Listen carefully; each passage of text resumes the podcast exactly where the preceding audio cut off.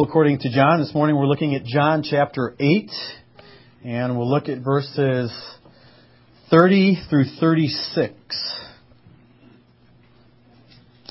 John chapter 8, 30 through 36.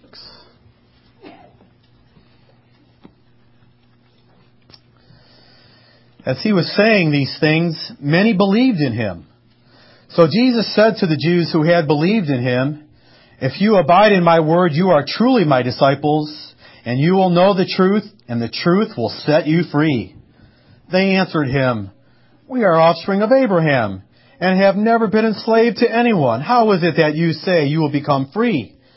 Jesus answered them, Truly, truly, I say to you, everyone who commits a sin is a slave to sin.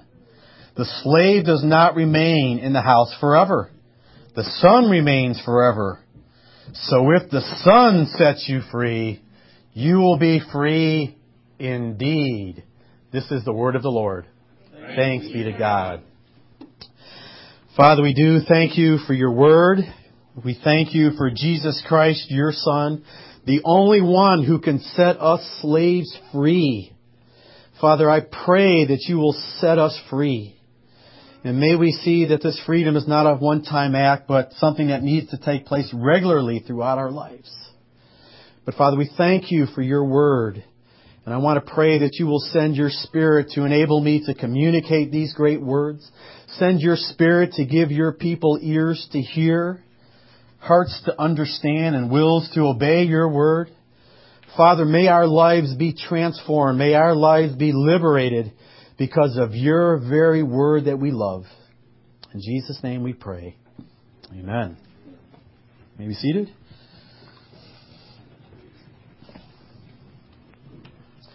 On any given Sunday in any given evangelical church, there are usually four groups of people present in the congregation. First of all, there is a group made up of Christians, and these people know that they are Christians. Uh, they know that they have been born again. Uh, they know that they are exercising saving faith in Jesus Christ. He knows that He alone is their only hope of eternal life, and they are confident of their salvation.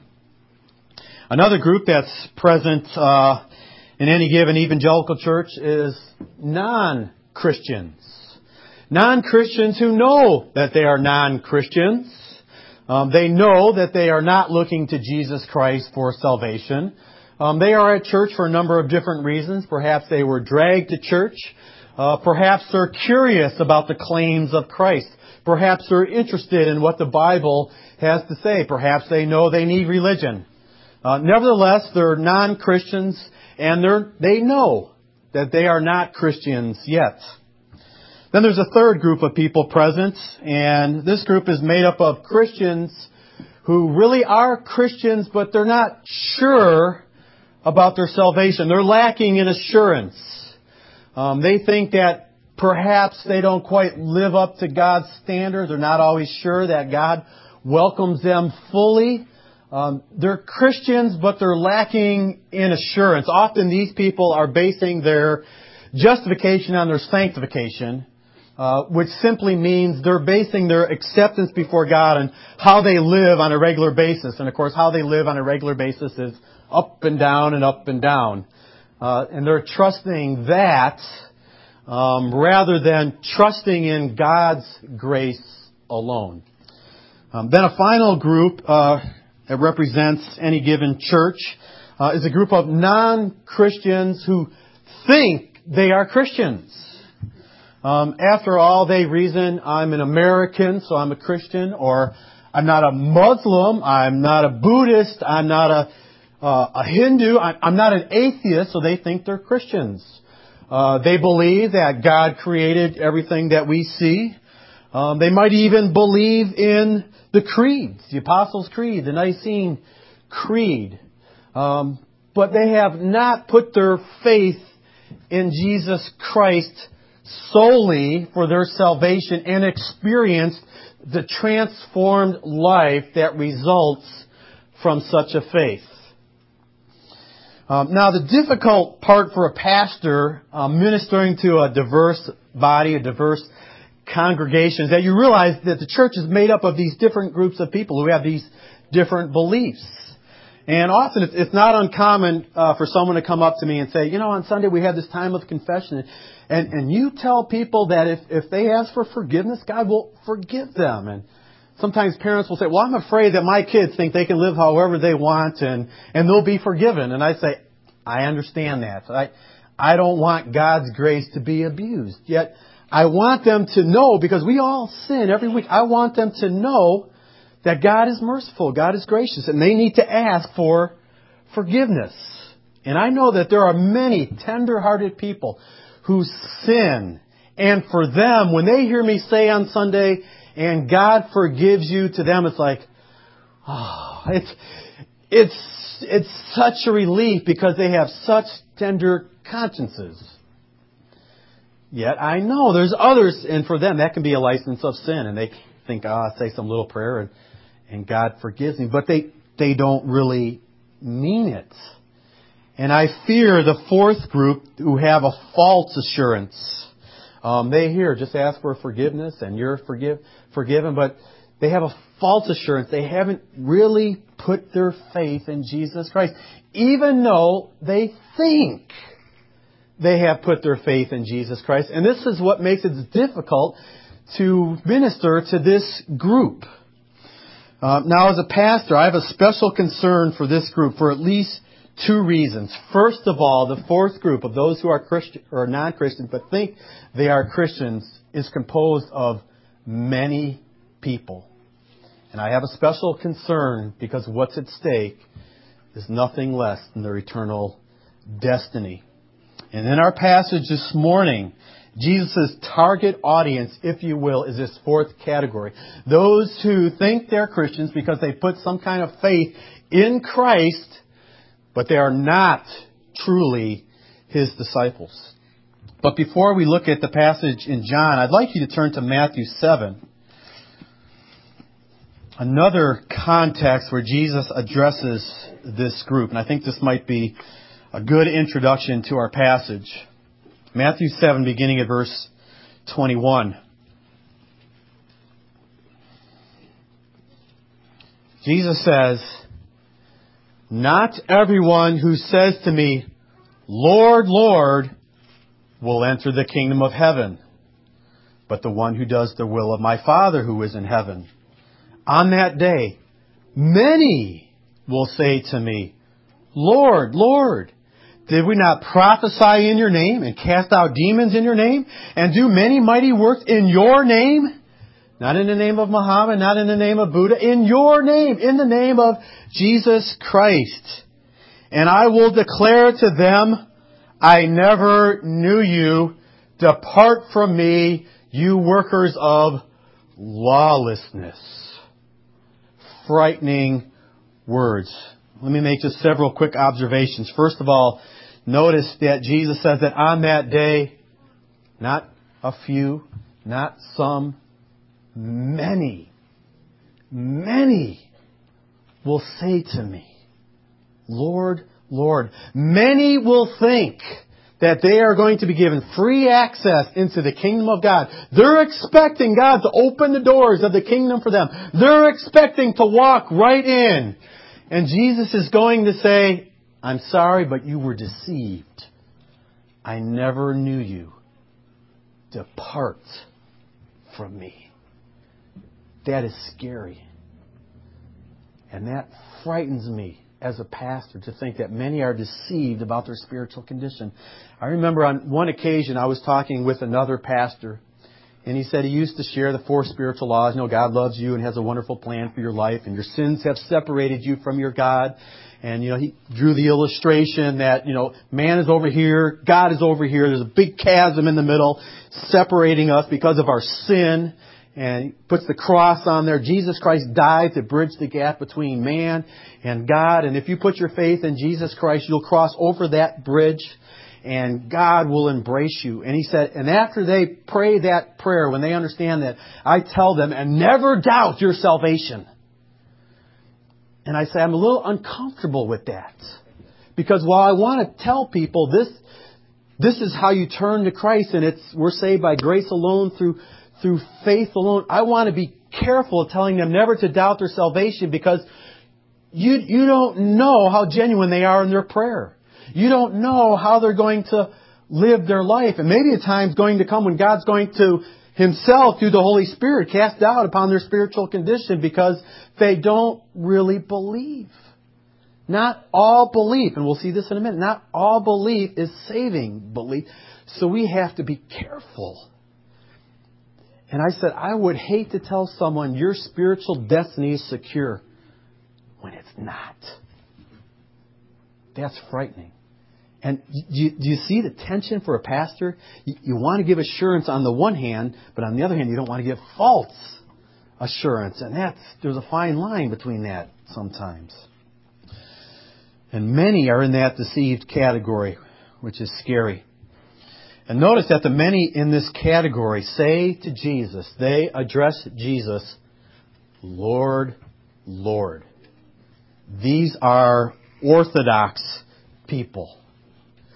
In Romans 10:9 we're told that if you confess with your mouth Jesus is Lord and believe in your heart that God raised him from the dead, you are saved. That's what we are to confess, that he is Lord. It means that he is equal with Jehovah, that he is God himself. The second person of the Trinity. And they say it twice, Lord, Lord. The repetition in the Bible of Lord, Lord, or someone's name, you know, Saul, Saul, is personal. It, it represents intimacy. So they think they have an intimate relationship with the Lord. They address Him as Lord and they say it twice Lord, Lord.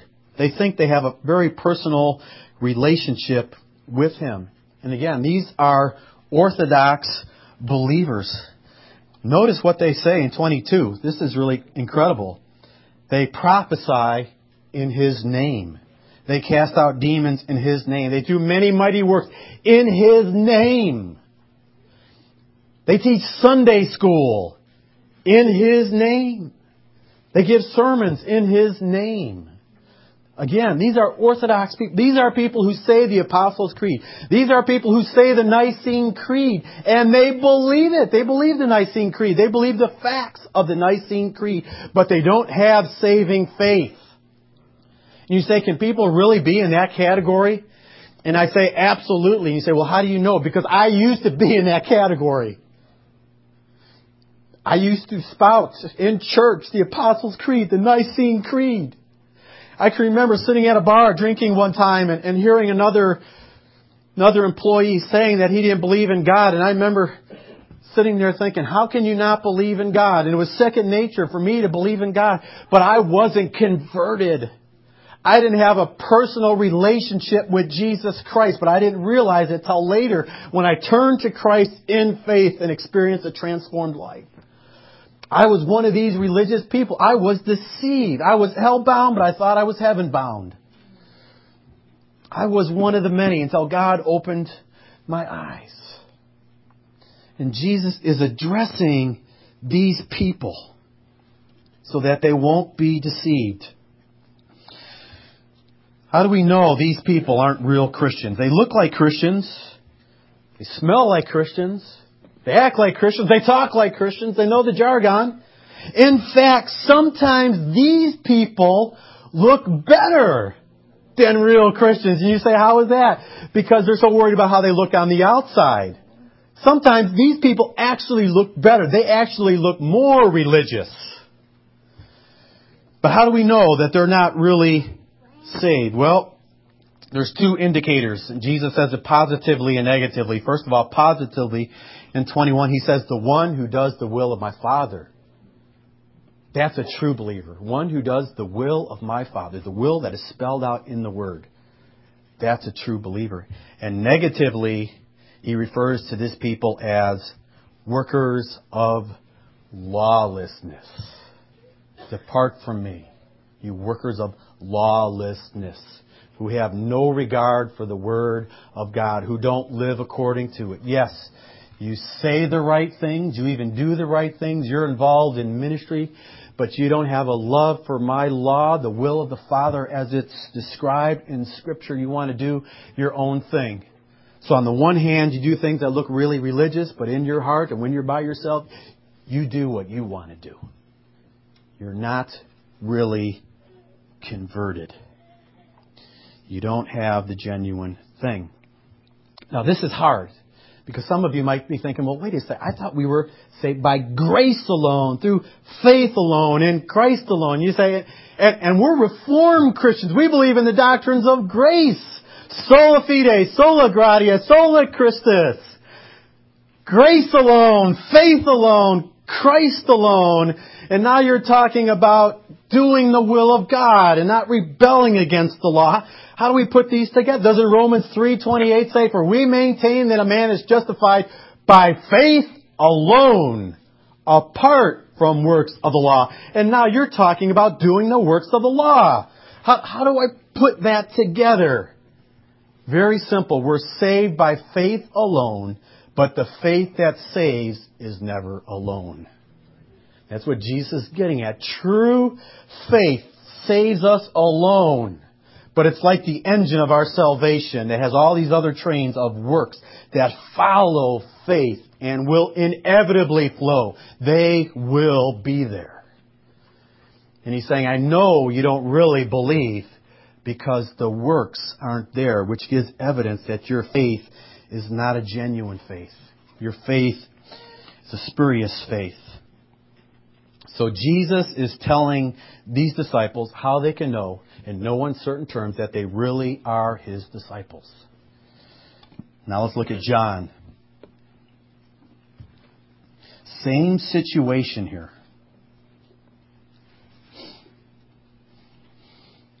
Same situation.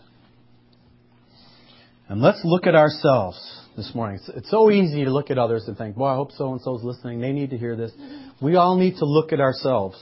Again, we're, we're talking about heaven and hell. And maybe it'll help you to know that I evaluate my own spiritual condition, my own standing before God. I don't assume that I'm okay because I've gone to seminary and I'm continuing to go to school and I've been in the pastorate for going on 13 years now. Well, of course I'm good. No, I look at myself to make sure I really do have saving faith. We should all look at ourselves.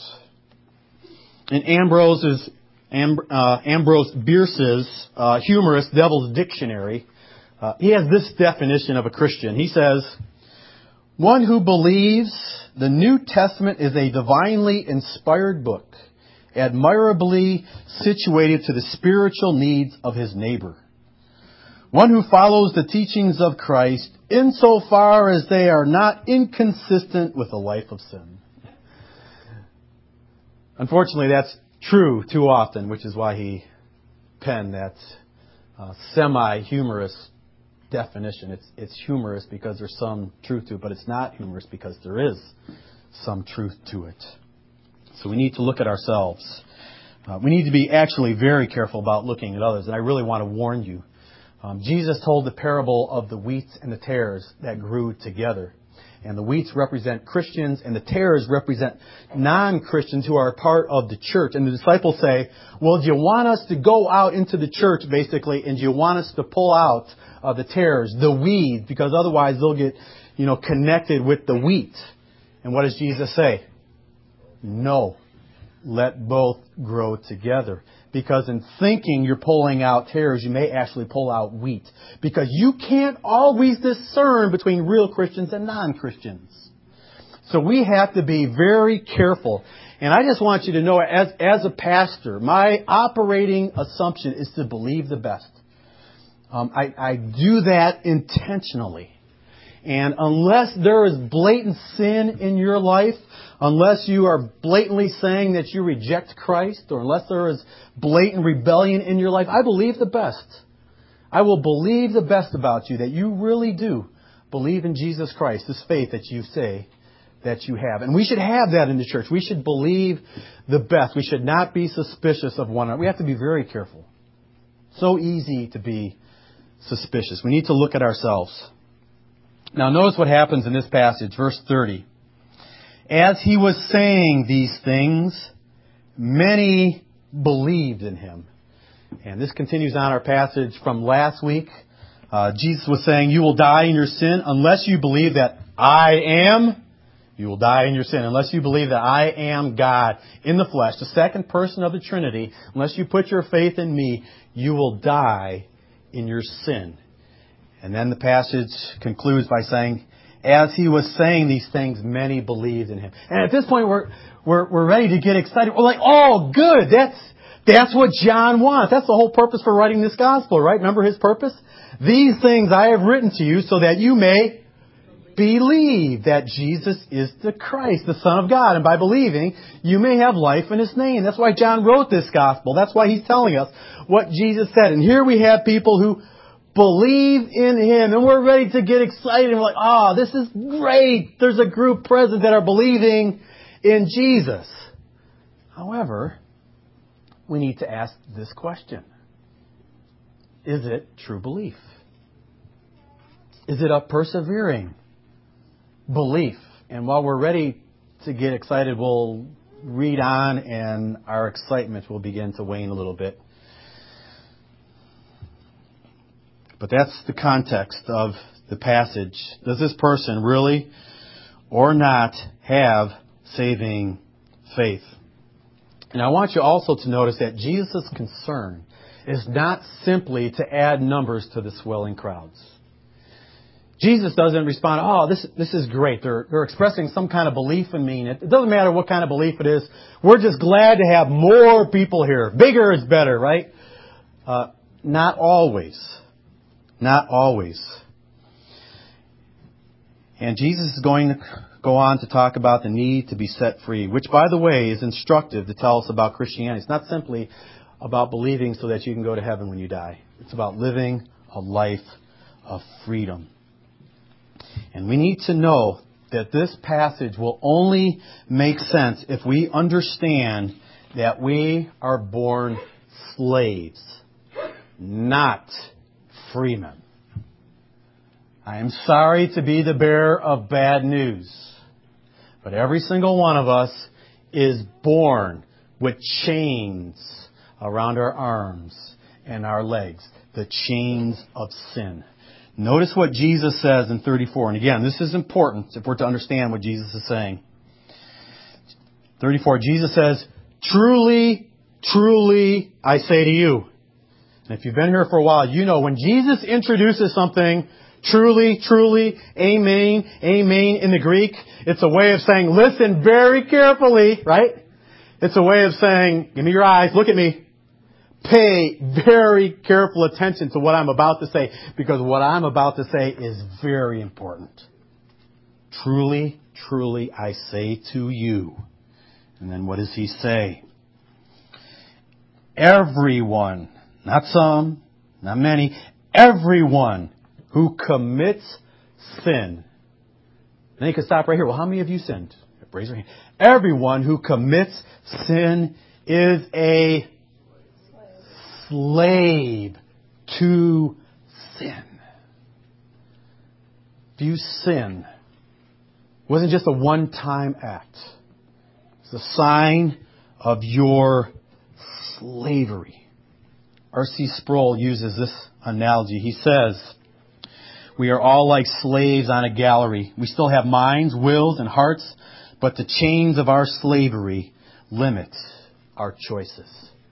It seems like we're free. It looks like we're free. I have a mind and I can think and I can rationalize and I can decide I want to do this and not that. It looks like I have freedom.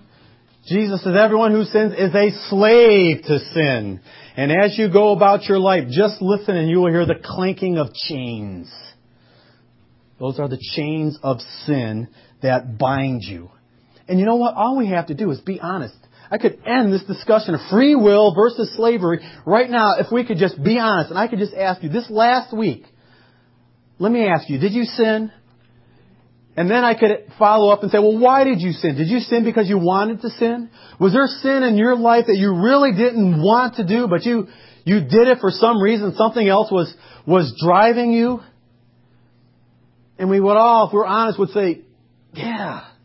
And we could say with Paul, that which I don't want to do, I do, and that which I want to do, I don't do. Oh, this wretched man that I will, that I, who will set me free? Even as a Christian, Paul is saying he has this conflicting going on inside of him. Why? Because we are not free as we claim to be. We're free to sin. And we know even after we become Christians, we are not completely free. We are in a sense, Jesus sets us free, but we know there's still that struggle. Before that time, we're free to do whatever we want. The problem is the only thing we want to do is sin. See, at least the Christian has a struggle. The non-Christian has no struggle. He just sins, and he thinks he does so while spouting his freedom. Isn't that funny? People think they're, they're so free. Look, look at the Hollywood people. So, so free to go out and drink and do drugs and be promiscuous. And then after that, what do you read? And so and so is now attending the Betty Ford Center. You know what the Betty Ford Center is? It's a place for those in bondage. Addiction is just a euphemism for slave to sin. It's a place where people are being, trying to be set free from the chains that bind them. And it's interesting, one moment they're spouting how free they are and how liberal they are, and then the next day they wake up and and they admit, boy, I am so entangled in the cords of bondage. It's it's terrible. I need help. We're slaves. We're slaves. I guess you could say we sin of our own free will if you want to put it together. And here's, here's the other interesting thing about, about freedom. We understand freedom as, as much as a fish understands flying. so what does that mean? Ask a fish about the freedom of flying through the air, and the fish has no concept because it's never experienced flying through the air. Here's the truth. You and I have never experienced true freedom. We've never experienced. It's foreign to us because true freedom was sacrificed at the fall. Turn to Genesis 3. I'd like you to see where we lost this freedom and what came in its place.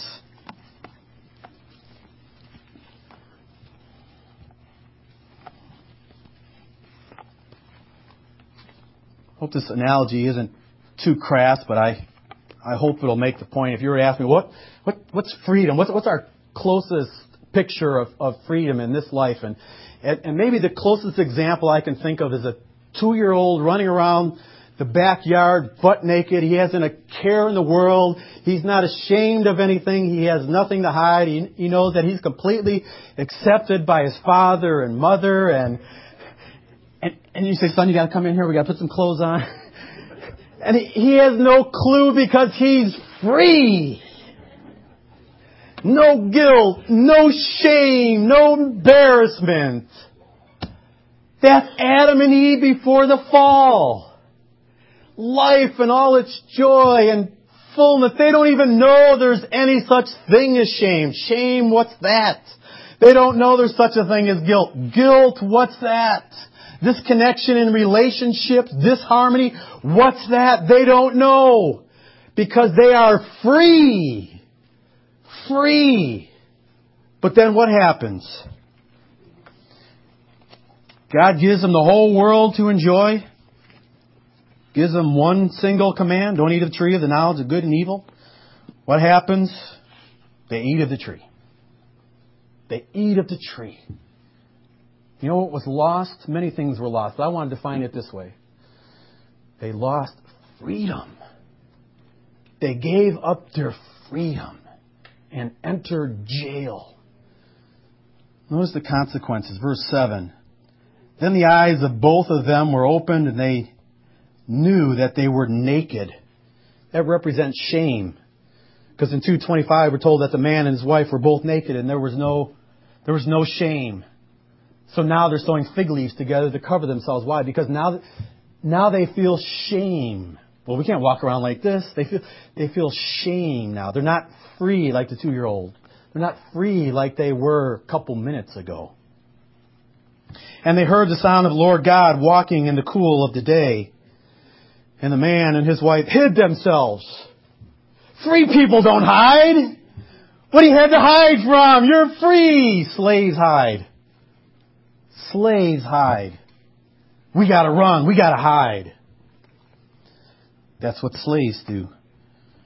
Verse 10, and he said, this is the Lord speaking to Adam, where were you? And he said, I heard the sound of you in the garden, and I, and I was afraid.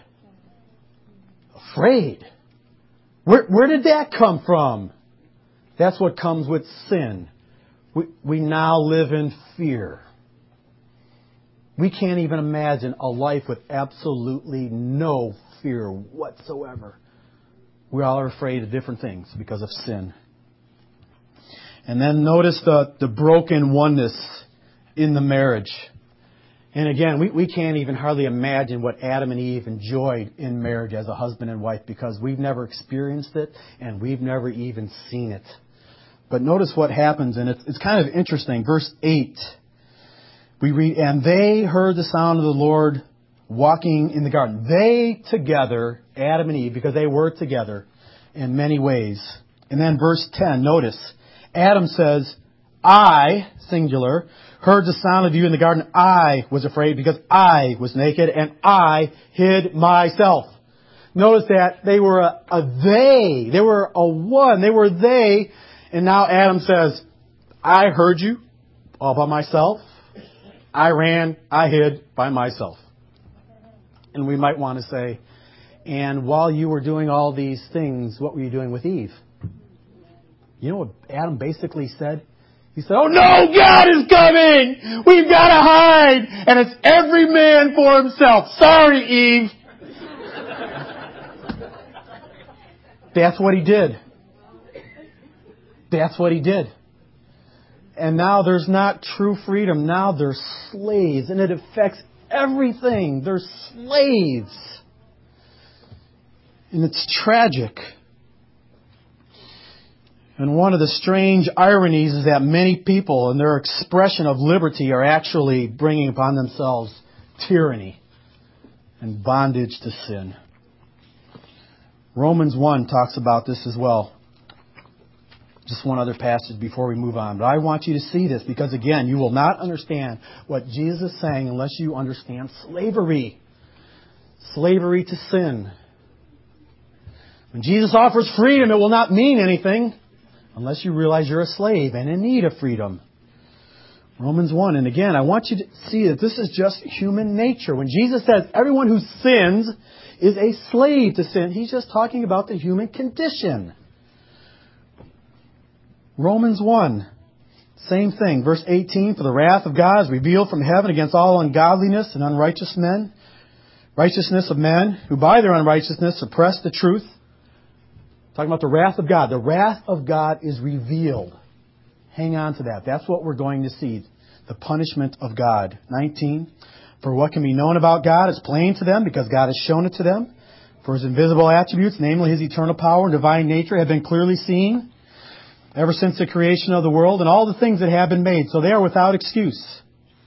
For although they knew God, they did not honor him as God or give thanks to him but they became futile in their thinking, and their foolish hearts were darkened.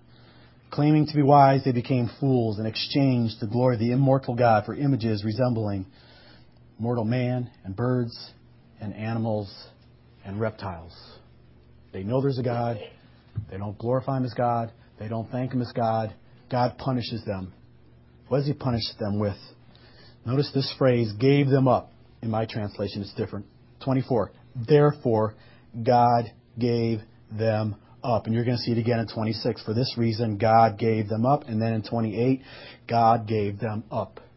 Because of their sin, God gave them up. Here's the question What did He give them up to? Let me just read one verse.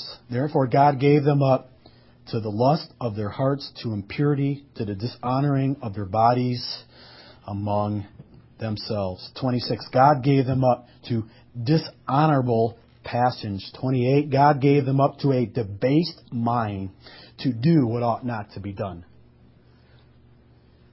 People say, oh, if you sin, God's going to punish you.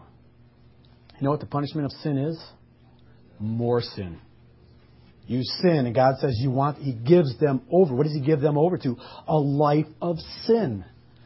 The punishment of sin is more sin. The punishment of sin are heavier cords of sin weighing us down. That's the punishment.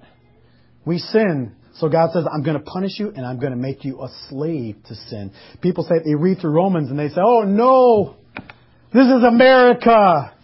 This is every single man, woman, and child. This is human nature that Paul is talking about here. You know there's a God, you don't turn to that God, He gives you over to bondage. And again, I'm stressing this so we understand what Jesus is talking about. Turning back to John 8 5. Jesus goes on to say in 35, the slave does not remain in the house forever. The son remains forever. Uh, this is a picture of first century context, and it's a picture of a house, large house, and in this house you have sons and daughters, and you have servants or you have slaves. And notice that in the same house, some are slaves and some are freemen. Uh, the house represents God's house. And we know this because Jesus says twice, You do not remain in the house forever. The Son remains forever. So he takes this contemporary illustration and he raises it and he helps you see this is God's house. A slave does not remain in God's house forever. Only a son, a member of the family, stays in God's house forever. Only the son enjoys all that the father has. Slave has to ask permission. The son gets all the water he wants. The son can have more water if he wants. the slave may or may not get water. so that's the analogy that Jesus is using. And then notice 36. So if the Son sets you free, you are free indeed. Jesus is upping the ante with this analogy. He's saying, I'm the Son in the Father's house. You're a slave, and the only way you can be set free is if I, the Son, set you free and allow you to enjoy all the privileges in the Father's house. And if you're free, then you will be free indeed and they are offended by this. How dare Jesus say that He's the only one who can give them freedom? And they don't even want to admit that they're slaves. And of course, they misunderstand it first and think it's physical slavery, but Jesus says, no, I'm talking about spiritual slavery. The only one who can set you free is the Son. Now, it's interesting because earlier in 31 and 32, he says, If you abide in my word, you are truly my disciples, and you will know the truth, and the truth will set you free. Now, how do we harmonize the Son setting us free with the truth setting us free? And I think it's very simple. The Son sets us free through the truth that's found in His Word, which is why we need God's Word. I don't think I told the story on a Sunday. If I if I did, excuse me. Um, but in my last class, uh, Ligon Duncan mentioned that he heard from a missionary, and he, he couldn't remember the country they were in. Um, but they were passing out Bibles, and the husband came to a store, and he had to get something in the store. And standing outside the store, and I don't know if this was the Middle East, but it was one of these dangerous countries where you're not open free to share the gospel, was, was a man, and he's holding some kind of automatic weapon. and he walks in the store and he picked up whatever he needed to get and, you know, can imagine how he was, you know, just kind of walking in, didn't want to be noticed, walk back out, get in the cart, let's move around, honey. well, they're going down the road and the wife says to the man, she says, that, that man standing outside the store, did you give him a Bible? And he says, no, I didn't give him a Bible. He was standing outside the store holding a gun. Didn't you see the gun? And she said, well, I, I really feel burdened that God wants us to give him a Bible. I think we need to go back and give him a Bible. And he says, you, didn't hear me. He, he, he was holding an automatic weapon. It was a big one. It was a scary one. uh, no, I didn't give him the Bible, honey. Let's just con- continue on. The wife was really bothered by this, so she starts to pray out loud. Dear Father, may the blood of that man's hand not be on mine on the day of judgment. Because my husband wouldn't go back and give him a Bible. He stops the car, like, wait a second, wait, wait, wait a second. He had a gun! She says, I know, but I, I'm just, I'm so overwhelmed by the idea. I think God really wants us to go back and give him a Bible. I really think this is what God wants us to do. I said, okay, okay. Turn the car around, go back to the store. Fear, trembling, Bible in hand, walks up to the man. He says, really feel like I need to, to give you this. And he hands him the Bible. And, and the man, the Muslim man, says, I've been standing outside this door for three days. I had a vision and a dream. And God said, Stand outside this door, and someone is going to hand you the book that's going to have in it the words of eternal life. I've been standing here for three days waiting for someone to give me a book. And God can work however He wants. I don't deny how God works. You know that in many Muslim countries you hear stories again and again of God having visions to people. But here's what's really interesting about this vision. This man has a vision, but God directs him to the Word. If he's to be set free, he has to have the Word. God sends a missionary with the words of eternal life so he can be set free from his sin. Jesus works through His Word. It's the Word of God, the truth of God that sets us free. And when He sets us free, we are free indeed.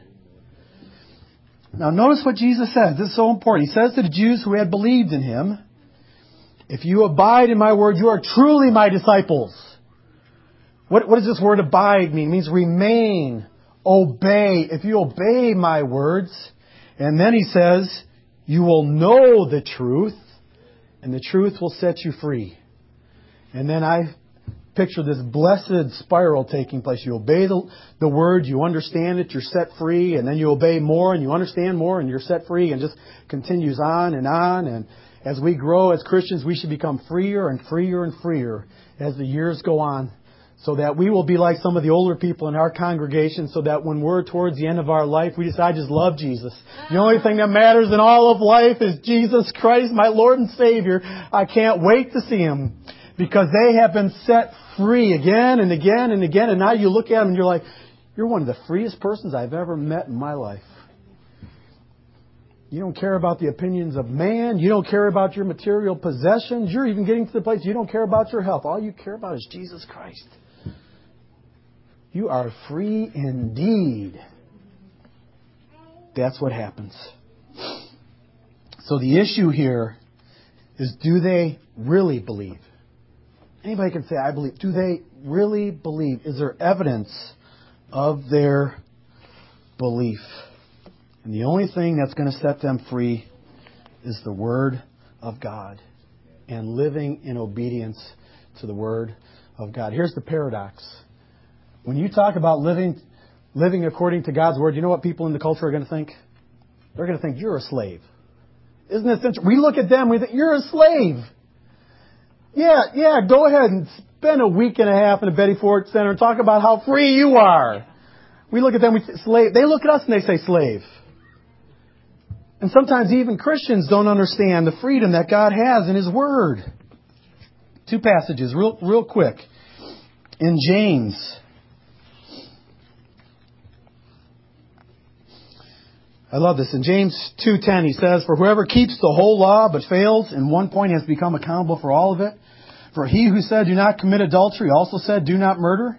If you do not commit adultery but murder, you have become a transgressor of the law. So speak and so act as those who are going to be judged under the law of liberty." That's the Ten Commandments.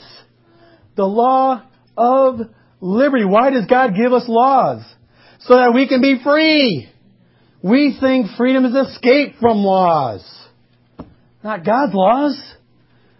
God's laws are intentionally designed for our freedom. Exodus 20.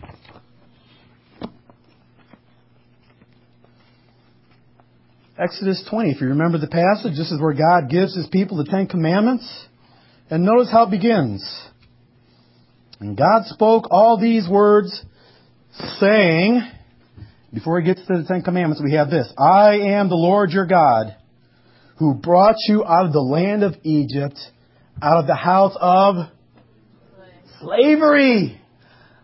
I'm the Lord your God. I'm the one who set you free. You were slaves back in Egypt. I set you free. I brought you out of that. So now as free men, let me tell you how you enjoy life in all its full. Let me show you how you enjoy freedom. Thou shalt have no other gods before me. Thou shalt not bow down to any graven images. Thou shalt not take the name of the Lord thy God in vain. Remember the Sabbath day to keep it holy. Why does God give the Israelites the law, the Ten Commandments? So that they can enjoy the fullness of their new found freedom. They need these laws because they don't know freedom. They were slaves. Some of them were slaves their whole life. Most of them, that's all they knew.